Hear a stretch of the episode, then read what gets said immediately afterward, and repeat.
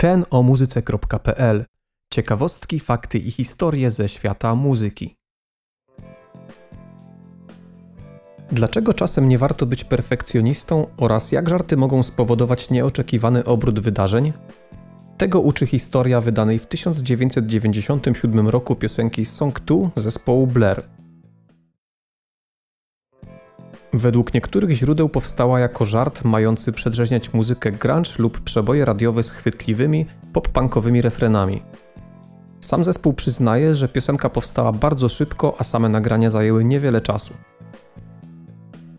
Bazą do utworu była wcześniejsza jego wersja, grana dużo wolniej, w dodatku na gitarze akustycznej, jednak posiadająca wpadające w ucho zaśpiewy znane z refrenu.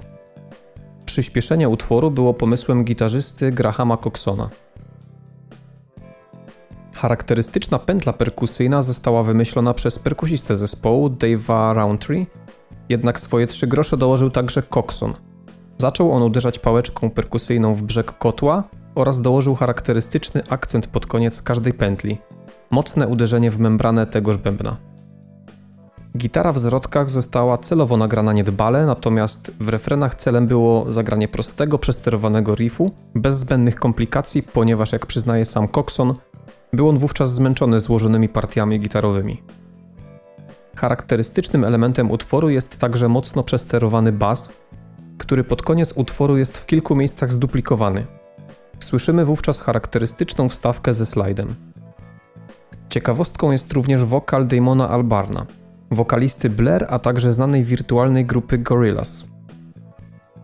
Partia ta to tak zwany scratch track, czyli referencyjna ścieżka wokalna nagrywana najczęściej w początkowej fazie produkcji w celu posiadania punktu odniesienia i pomagająca w dalszych pracach nad utworem.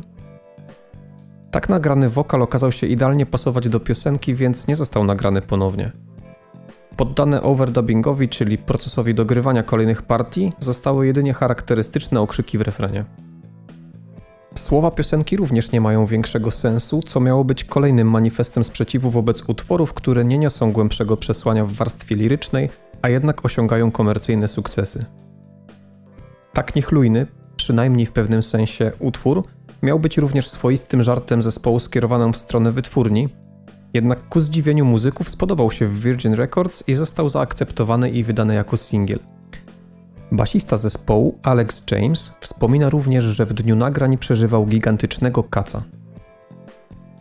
Piosenka zachowała również roboczy tytuł Song 2 jako druga piosenka na albumie, co dodatkowo rezonuje z kilkoma faktami.